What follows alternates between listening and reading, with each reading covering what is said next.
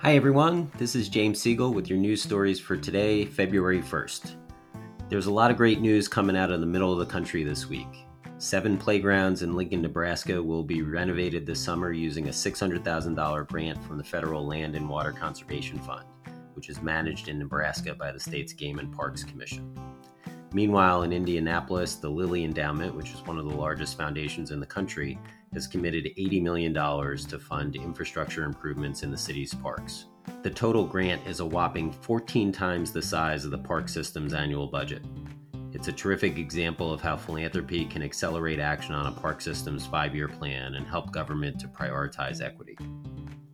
Further south in Texas, the Parks and Wildlife Commission awarded $20.6 million to local parks to create and enhance outdoor recreation opportunities. And to the west in Denver, six new parks are being built with funding from a sales tax increase that voters approved, which has grown to $50 million per year.